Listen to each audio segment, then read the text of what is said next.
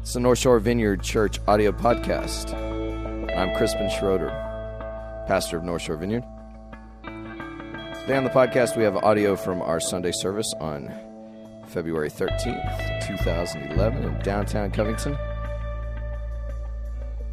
Today, we continue our study in the book of Philippians. We come to part 5 on Philippians 1 15 through 18. Title of this message is But What Does It Matter? Just a note here as well um, before we go to the message. Normally we have reading and reflections uh, based on what we've been studying that I post on the website Monday through Friday. Uh, I'm going to not be able to do that for the next two weeks because I'm going to be out of town some. So we will return to that when I get back. So if you're looking for those, just hang tight. They'll be back in a few weeks. All right. Well, let's head to the talk. Thanks for listening. Anyway, last week we talked about the kind of the text that we were looking at rather dramatically was where Paul was talking about even though he was in prison, even though the Romans kind of thought that they were putting an end to what he was doing, actually the opposite was happening. Actually, the, the gospel was, was going forth. There was actual members of the elite imperial guard of Rome that were actually becoming Christians now. And the gospel, those in, in Rome who were Christians, were, were getting strengthened in their faith now because of everything that was going on with Paul. So now we kind of turn to a different type of situation. Paul ends the scriptures we talked about last week by saying, people, some people are getting inspired by what he's doing and they're proclaiming the gospel. Now he goes on to elaborate on that. Philippians 1 15 through 18, our text today. Paul says it's true that some, priests, some preach Christ out of envy and rivalry, but others out of goodwill. The latter do so out of love, knowing that I'm put here for the defense of the gospel. The former preach Christ out of selfish ambition, not sincerely, supposing that they can stir up trouble for me while I'm in chains. But what does it matter? The important thing is that in every way, whether from false motives or true, Christ is preached. And because of this, I rejoice. You know, one of the biggest challenges we have in studying the scriptures is how do you bridge the gap between Rome, the Roman Empire 2,000 years ago, and modern day America? Paul is talking about people who are preaching Christ out of a wrong motivation. And I know this is going to be really hard to get your mind around because we never see this kind of stuff in our day, do we?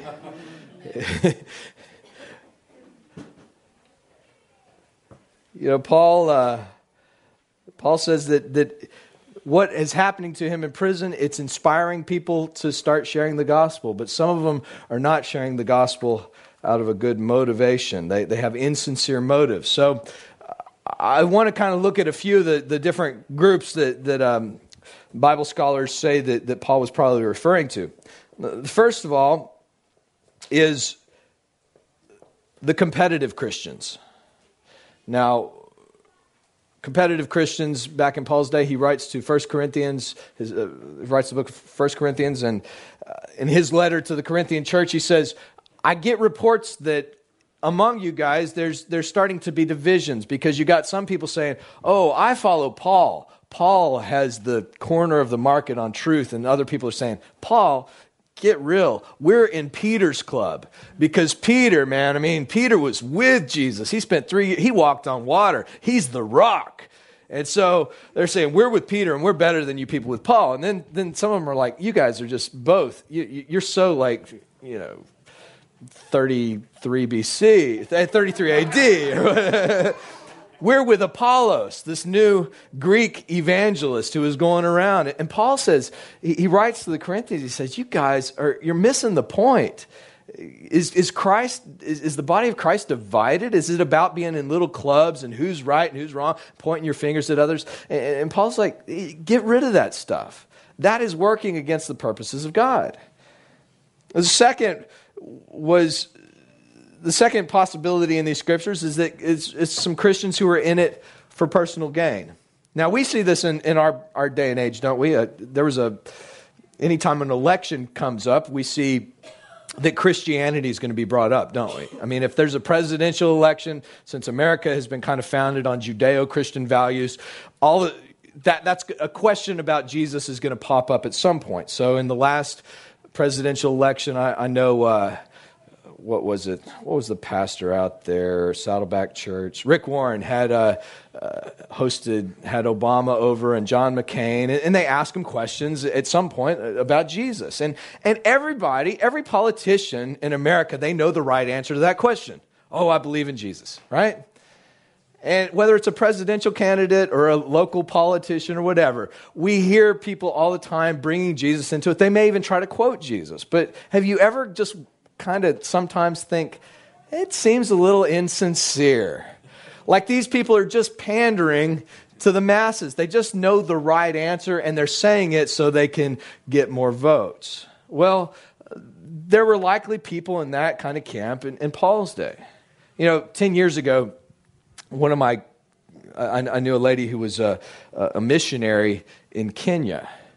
And she comes back from Kenya and she's, she's really discouraged she said, You know, things were going good until they started broadcasting Christian television into Kenya.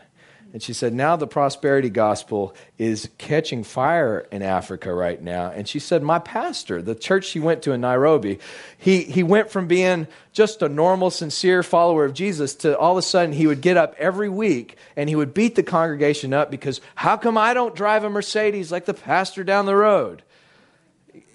And she said it was just, it was sad.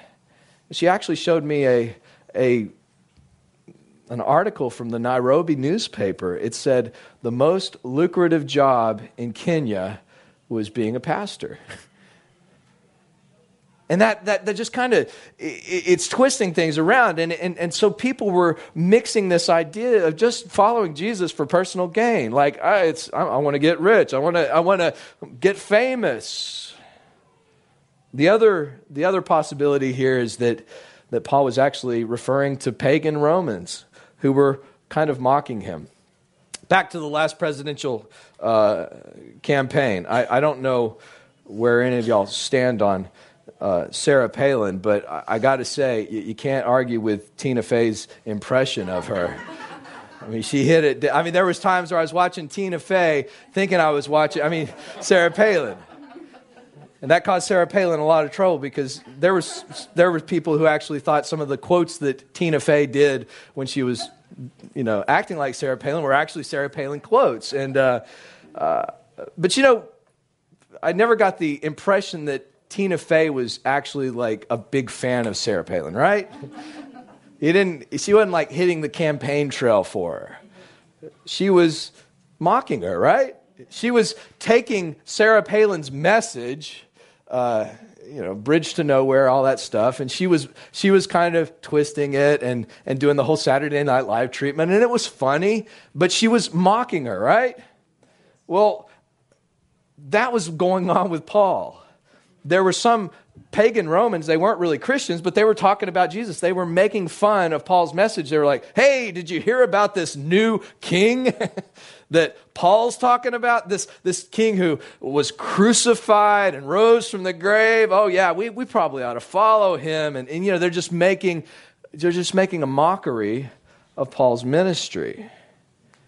But the interesting thing here, and the thing that I hate about Paul, honestly, I wish, I wish this kind of stuff wasn't in the Bible, is that Paul, where does Paul end up in all this? Does he say, does he go on a rant about these people? No. He just says, eh, what does it matter? What? He's like, but what does it matter? Because whether they're doing it out of sincere motives or false motives, hey, they're talking about Jesus. They're, they're, the conversation about Jesus as the new king, the king of all, that, that's getting out there. People are discussing Jesus at their water cooler. Yeah, some people may be mocking him or whatever, but they're talking about Jesus. Ah, that, that just gets on my nerves. Because I tell you, I, I can't, I, there's a lot of stuff on, on Christian TV I just, I can't watch much of it because it gets me in such a funky place. And I'm like, I could easily be the pastor who just rails against all kind of stuff all the time. And, you know, I've got plenty of that in my heart. I'm, con- I'm, confessing things here. um, but Paul says, hey, what does it matter? See, what Paul is saying is actually, it's not that different from what we see Jesus dealing with in his own ministry. I want to look at Luke, a couple of passages from Luke, uh, Luke chapter 9.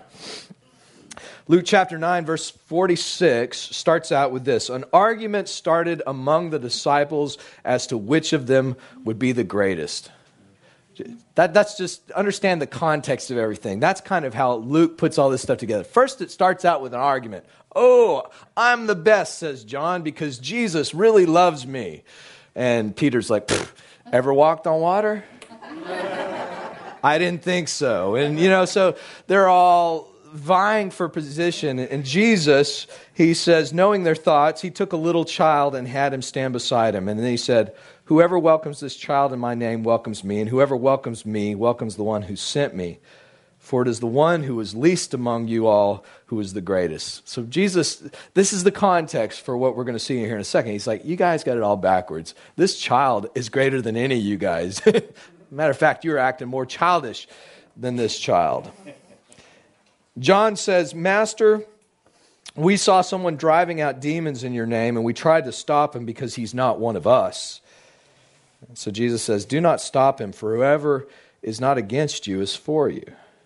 So we see this kind of club mentality, this cliquish thing going on with the disciples, and there's, they're jockeying for position. And then after Jesus deals with that jockeying for position thing, then Paul says, Oh, by the way, I saw someone out there trying to do the stuff that we do, cast demons out of people and free people. I shut them down, Jesus, don't worry.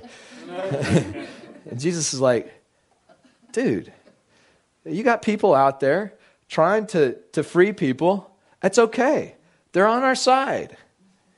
Yeah, but they're not in our club. They're not in they're not part of the 12. And Jesus says, dude, you're missing the point. If they're not against us, they're with us. Then what we see in verse 51 it says, As the time approached for, for him to be taken to heaven, Jesus resolutely set out for Jerusalem. And he sent messengers on ahead who went into a Samaritan village to get things ready for him. But the people there did not welcome him because he was heading for Jerusalem. Now, a little background there Samaritans and Jews did not get along at all.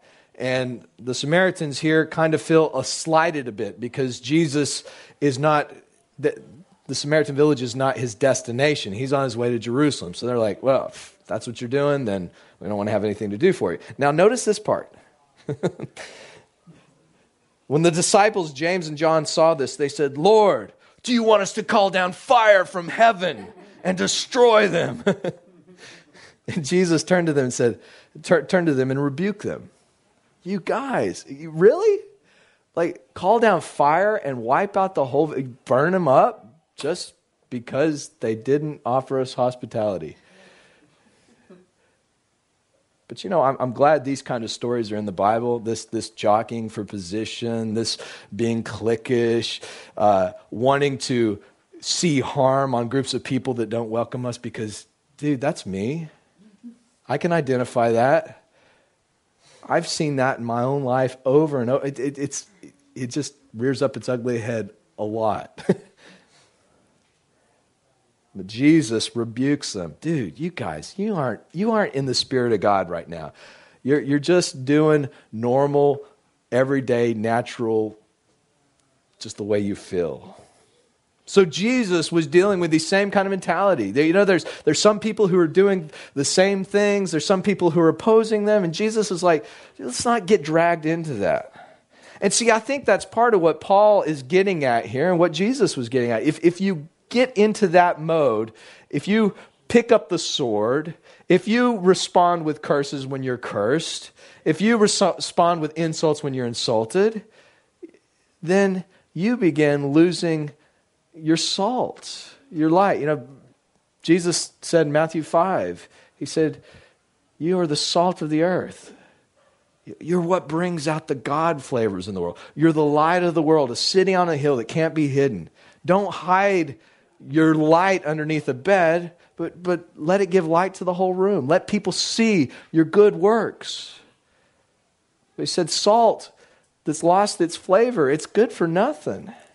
And I think that that's what happens when we when we are mocked, when we're insulted for our faith, and then we respond by boycotting people, by maligning them, by writing blogs about them, whatever, you know, forwarding emails, uh, you know, doing some kind of culture war against them. It's like, yeah, Jesus didn't do that. Paul didn't do that. No, we see a whole different thing. You know, when I first became a Christian, I remember years ago, I just moved to Louisiana, and, and I used to listen to this AM Christian station from, from New Orleans. And uh, if you ever want to get good theology, don't listen to AM Christian radio. it's like public access cable. You, it's like anybody who wants to have a show with any kind of uh, strange ideas, uh, conspiracies, aliens, whatever. There was all kinds of stuff. And, uh, but there was one guy that used to come on in the evening, and I listened to him for a while, but his whole ministry was really people would call in with a question, and, and he was all, all he was about was pointing out the faults of other ministries. Oh, well, they're in doctrinal error. Oh, they're, these, they're not doing this right over here. Oh, they're wrong over there. Oh, I don't believe in this. Oh, they missed that. They, and that stuff's kind of fun sometimes, isn't it? You know, you kind of like, oh, yeah, that feels good. I'm right. They're wrong. But it doesn't bring life. And that's where I kind of found myself getting, just even as an early Christian, I, I just started feeling like, I kind of like listening to this stuff. I kind of like feeling self righteous. That feels good. But I don't feel love. I don't see any fruit of God's Spirit growing in my life from this kind of stuff. I believe that's the, the very thing that the Pharisees were facing in the New Testament. They had turned their light inward. They, their salt had ceased to be salty, and they were failing to, to live out, to, you know, any way where people could taste what God is like. And that's the temptation for us. When we step in, when we're insulted, when we're mocked, when somebody's doing something from false motives, if we get dragged into that and we start acting the same way, guess what? The people in our families, the people in our jobs, they don't taste what God is like. They won't taste what God's like. They'll just taste cynicism and skepticism. I, I got to tell you, be careful when you are going through something in your life. Be careful who you talk to. I have a dear friend of mine, one of my best friends, uh, and, and I talk to him about a lot of stuff, but he's, he's real cynical about church, you know? And, and real, you know, just kind of, and so I got to watch out because I can get real cynical about church, even as a pastor. And I don't need any help getting cynical. I don't need any help being more skeptical and, and judgmental. Man, that stuff comes naturally. I got enough trouble just dealing with it myself, but boy, you, if I get around some friends that are in that, oh, you, you know, it's like, oh, be careful. Because it's so easy to get dragged into that stuff. And that's not the tone we get from Paul. Paul's in prison. His mission seems thwarted. He actually, this prison, he actually spends like two years there, a two year sentence in a Roman prison. He's got people persecuting him on the outside. Now he's got people mocking him. It's like, boy, he had every opportunity to become the victim, to get cynical and hardened, but he doesn't. And you don't get that tone in what he's writing. You find he just says, I rejoice because people are finally starting to talk about Jesus. And we're seeing God move. And I think Paul had the confidence that people would be able to judge what was real and what was not. See, as much as I can't stand certain things that are preached in our country in mass, I mean, there's, there's a lot of things that I just take issue with. But you know, I got to have the confidence that people can judge between what's real and what's fake. When God's moving on their heart, you know people can see that, that's not God. That doesn't look like Jesus to me. I want to close with, with a, a couple of verses here from Romans today. And I, I mentioned this in the last service, but normally I put up devotionals on, on our website Monday through Friday. If you've been looking for them, they haven't been there this last week because we were moving. But um, I'm going out of town this next week too, so they won't be up. But if you want to, if there's a, a scripture that you want to read every day for the next few weeks that wouldn't hurt you, um, it's Romans 12, 9 through 21. And that's what I want to kind of end with today. Because I think this gets down to a very practical way of how then should we live. Another letter that Paul wrote here. He says in verse 9, he says, Love must be sincere. Hate what is evil, cling to what is good. Be devoted to one another in love. Honor one another above yourselves. Never be lacking in zeal, but keep your spiritual fervor, serving the Lord. Be joyful in hope, patient in affliction, faithful in prayer. Share with the Lord's people who are in need, in need. Practice hospitality. Bless those who persecute you. Bless and do not curse. Rejoice with those who rejoice and mourn with those who mourn. Live in harmony with one another. Do not be proud, but be willing to associate with people of low position. Do not be conceited. Do not repay anyone evil for evil. Be careful to do what is right in the eyes of everyone. And if it is possible, as far as it depends on you, live at peace with everyone.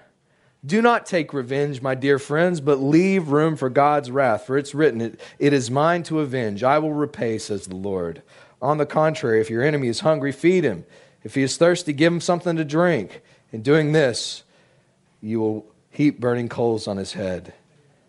Do not be overcome by evil, but overcome evil with good. Do not be overcome by evil, but overcome evil with good. Man, if we can just get these verses down, we'll, we'll, we'll move on and start a church somewhere else. That's, let that be our prayer for this week. When we face temptations to respond in evil, when we face temptations to respond in judgment and cynicism, uh, to get dragged into the mud and gossip, all that stuff, let us respond with goodness. Let's pray. God, we ask your help for that today. Lord, I, I, I just I find these verses particularly hard to me personally. And we just ask for your grace Lord, that we would be kept alert to these issues in our heart. And, and in the next week, when we, we have temptations, God, when we face people that are resisting us or mocking us or maligning us in any way, God, that, Lord, we could respond with your goodness. We thank you, Lord, that, God, when, when we hated everything you stood for, you just loved us. And God, we ask that, that we could be the same way to those who, who may resist us in our life and resist your work in their life. So just ask your blessing upon everyone here today that we may overcome evil with your goodness. In Jesus' name, amen.